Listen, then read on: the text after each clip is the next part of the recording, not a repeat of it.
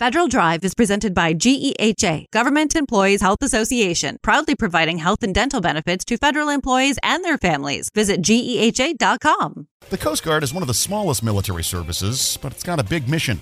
According to the Government Accountability Office, though, it's still struggling to meet that mission because of long-standing challenges in at least three ma- major areas.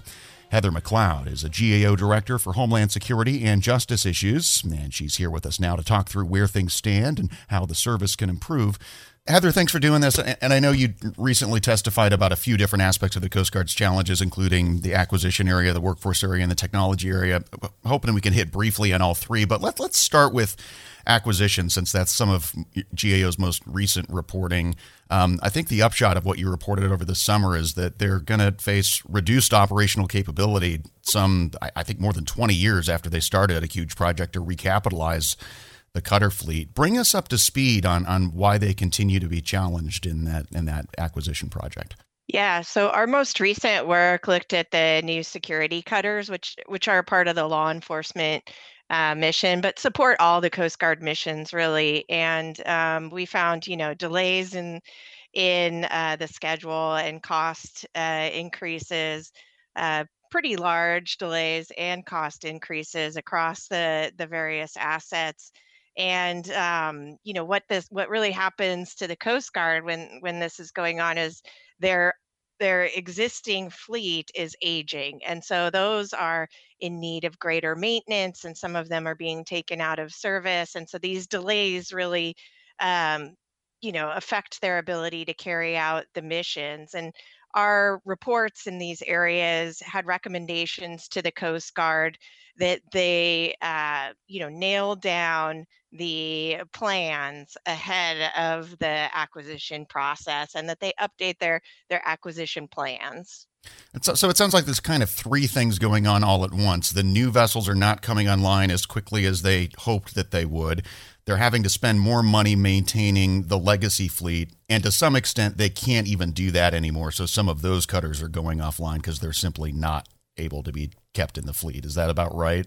Correct. Yeah, and it puts a lot of pressure on the the Coast Guard and you know its workforce, which we which we commented on in this report about. You know, the Coast Guard is currently short its numbers. It hasn't done the necessary workforce assessments that we've identified as part of their process uh, to identify where their people should be, and um, and so they're they're really not helping themselves out here. Yeah, and, and as you point out in, in the testimony, that the service itself has, has recently been talking about a, a short workforce shortfall in the on the order of thousands of people, similar to the challenges I think the other military services are facing. But let's talk about what, what you just said. They they don't really have a good grasp on what they need and where they need people in what missions. Um, what, what do they need to be doing better to get a handle on that?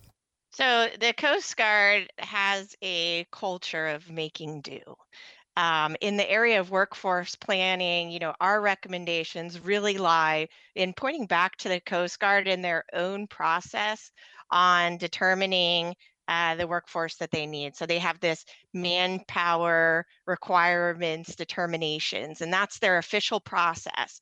They've completed that process on 16% of the, the workforce the last time we checked in with them.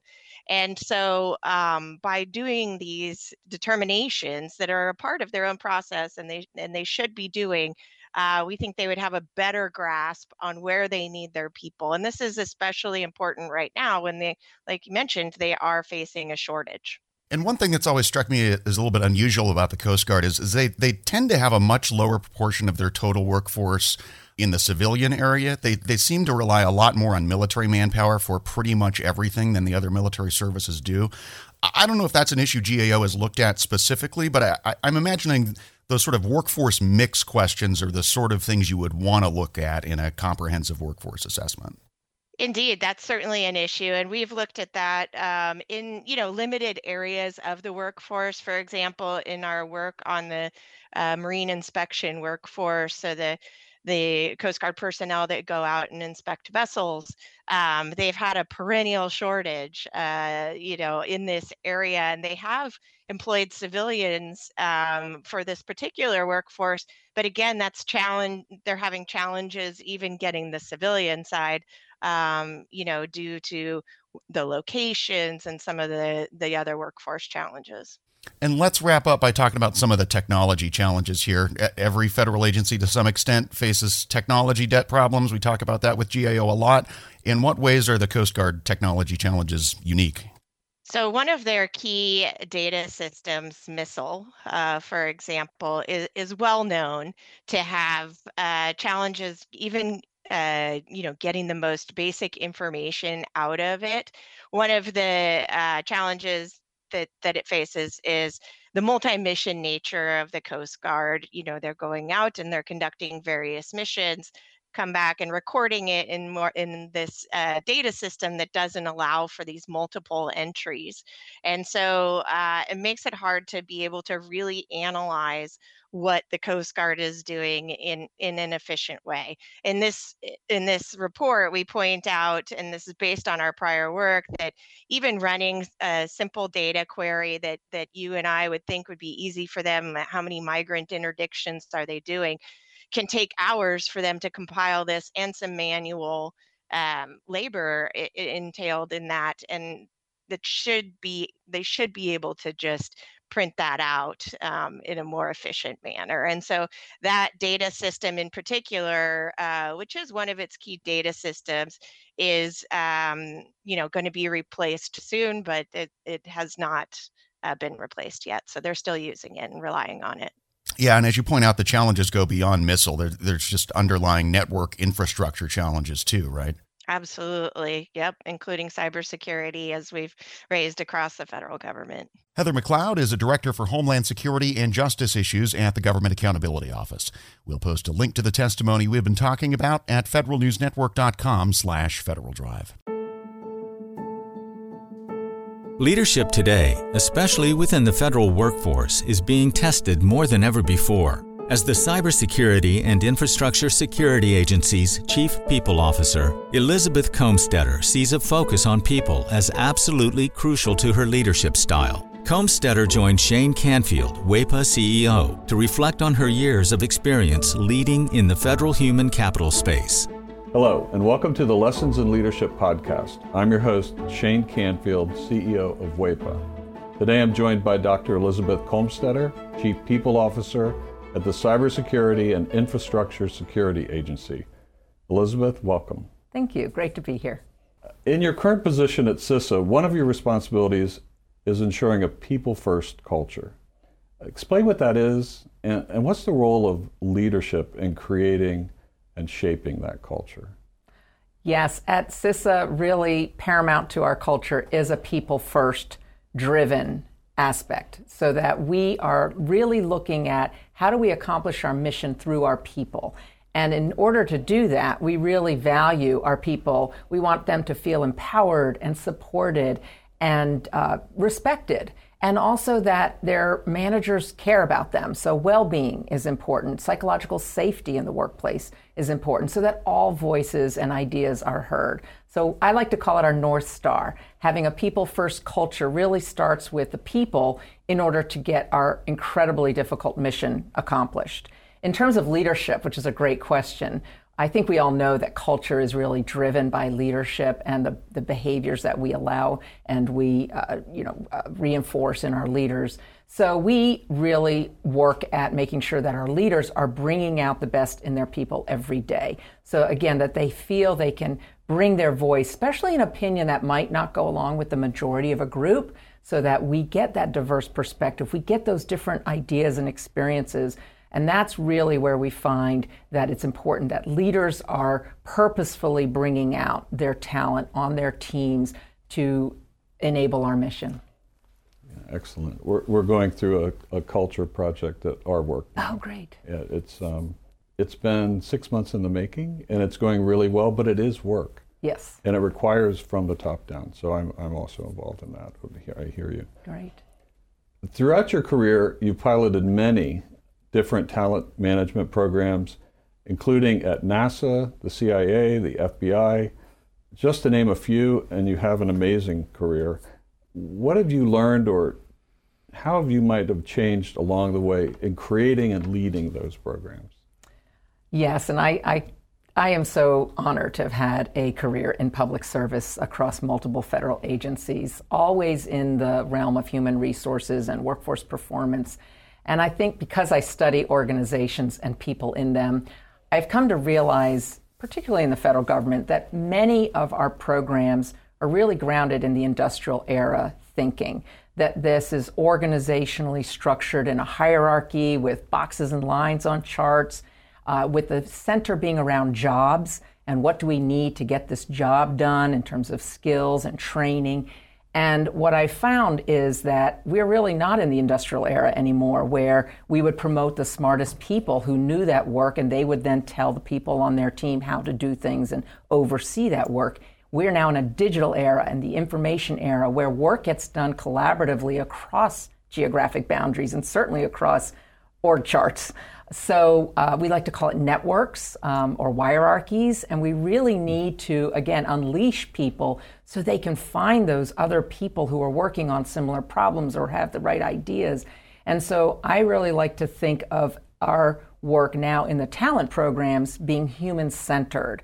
It's more about the user and the experience than about the rules and regulations.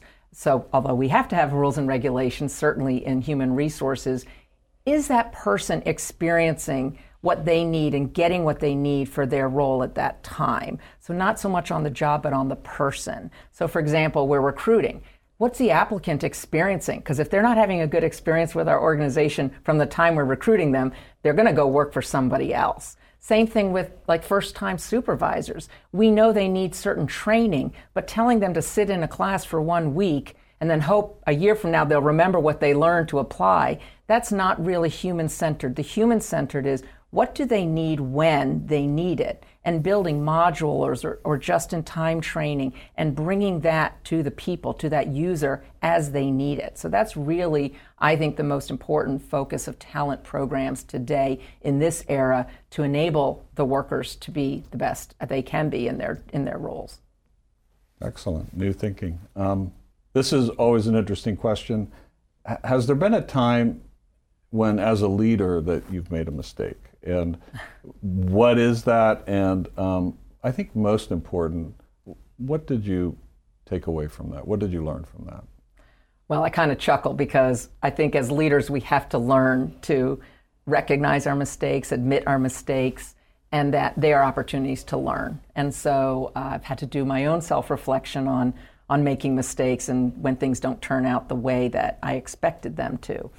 Um, makes me think of a time when I was at the Transportation Security Administration and I was a supervisor. And I was really embroiled with my program. I was the technical leader of it. I understood it. I'd run it for years. And I was making a briefing for a decision that had to be made about this program that was very near and dear to me. And I presented the briefing uh, to one of the very senior people in the agency. And I think there are about 20 people in the room. And I had gone through the briefing, answered all the questions. And that leader then said, okay, I'm going to go around the room and get everybody's opinion, and then everybody gets to vote, which kind of set me aback because there were people in that room that didn't have any technical knowledge about my program she even turned to the executive assistant there, taking notes on the meeting, and said, Go ahead and I want to hear from you. And I realized in hindsight, I had stopped listening. I had been in transmitting all of my knowledge and what I saw to be the right way, and I was not listening to different perspectives in the room because I didn't think that I didn't value that they were bringing any kind of input to this particular decision. And it didn't go as I had hoped, and I left very disappointed and was busy blaming the senior leader and how that meeting was conducted, that she let all these people have opinions when they didn't know, in my mind, didn't know what they were talking about. And so, um, in reflection on that, I realize, and now as I've moved into more senior leadership positions, I realize that was a mistake, that it actually is really important to listen, especially to people who have different perspectives or at a different point in the career, not just the people who know the program or the technical really well. And so that was a mistake I made, and I realized in my own sense I wasn't listening to very different opinions, and I probably should have because I would have learned more about what was needed for this program going forward than just leaving getting getting upset that it didn't go a certain way. So I've really practiced active listening. I've practiced making sure there's very different people on um, teams and certainly on committees or councils that we need early careers, people new to the agency, mm-hmm. people who haven't walked in the shoes of the technical workforce because they're asking questions we need to hear for these programs to be successful. Excellent. Your career in talent management means your work is very closely tied to people. And even your title, Chief People Officer, what does that mean to you to be a leader in the federal system with that focus? Isn't that a great title? I just love the title Chief People Officer, and I think it's my dream job, really, to be focused on people and culture and the workforce strategy for the whole agency. And I'm just so excited to be at CISA at this point in time. We're only four years young as an agency, so we're really still creating who we're going to become as an agency and what is our culture and what, kind of people and talent do we need to be sure we have to be successful. So it's very exciting for me to be in this role with a intentional focus on culture because it's one of those things if you leave it to chance and you kind of hope it goes the way you want it to it probably won't so by building programs including leadership development programs including um, any kind of training and learning and career growth and um, engagement programs and listening programs that's what's really key for i think for our agency and particularly me in this role um, I think in the federal government, we got used to doing annual survey, the Federal Employee Viewpoint Survey that OPM, Office of Personnel Management, runs every year. So we would do a survey and we'd read it and we'd say, oh, this is the opinion of our people. And then we would do action plans and then we'd roll out certain activities that we would hope would, in, would increase engagement. In this era, you can't do once a year and understand what your employees' experiences are, what they need, what's working well, and what needs to improve we need active, uh, ongoing listening programs. So, one of the things we're doing at CISA is having more pulse surveys, having more focus groups, and what we call sensing sessions, expecting our leaders to have office hours where anybody can come and just talk about what's going well, what do they need, how, how are things going. Um, because I, we feel like it is an ongoing need to hear from our people. And I think in this role, and over the years of serving, I've also realized there's never a one size fits all. You know, we think certain people need certain things at certain times in their career. There's no one size fits all. Neither can we also customize everything to every individual. So there's got to be a sweet spot in building really great talent programs, but also, like I said, thinking about can we do this in modules? Can we make it a menu? Can we do it just in time as people need it so they can practice the new skill or knowledge in their role? So I think we have such great opportunity again with the technology that enables us to really um, focus on how we connect people with their work and their team to get things done in, in very new ways. This is always an interesting question. Uh, is there a figure, either from your personal life, your past, somewhere in history generally, that inspired you, your leadership style, um, how you view leadership? There are many figures who have been very inspirational to me, but there is one that sticks out, and that's my mother, Paula Brownlee, who has been a very inspiring leader to me all my life. And I think because, first and foremost, she had a strong family and a strong career. And that's something I always wanted. And I saw her first as my mother but then I also saw her as a leader in her career and in academia, which was her chosen field. But I always knew her family came first. And as I saw how she balanced different family needs with also a, a growing and more and more prominent um, career positions in leadership, that she had to balance that. And I think I learned from her that you can have both. You have to you have to focus on different things through your career um, and through your life, but that you don't have to trade one for the other. Um, I've been married, happily married for 32 years, and I'm a mother of twins who are almost 24 years old. So, and I've had a great career in public service. So I think that having her as a role model has really helped me um, find my own courage, find my own confidence, and find my own voice in how I can prioritize the things that are most important to me so that I can actually balance both family and career.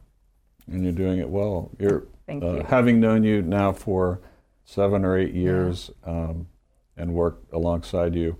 Uh, your passion is infectious. Thank you. Your uh, intelligence and, and the thoughtfulness with which you approach uh, all of these issues. It's, uh, it's an honor for you to be here, and thank you for your time. Thank you very much.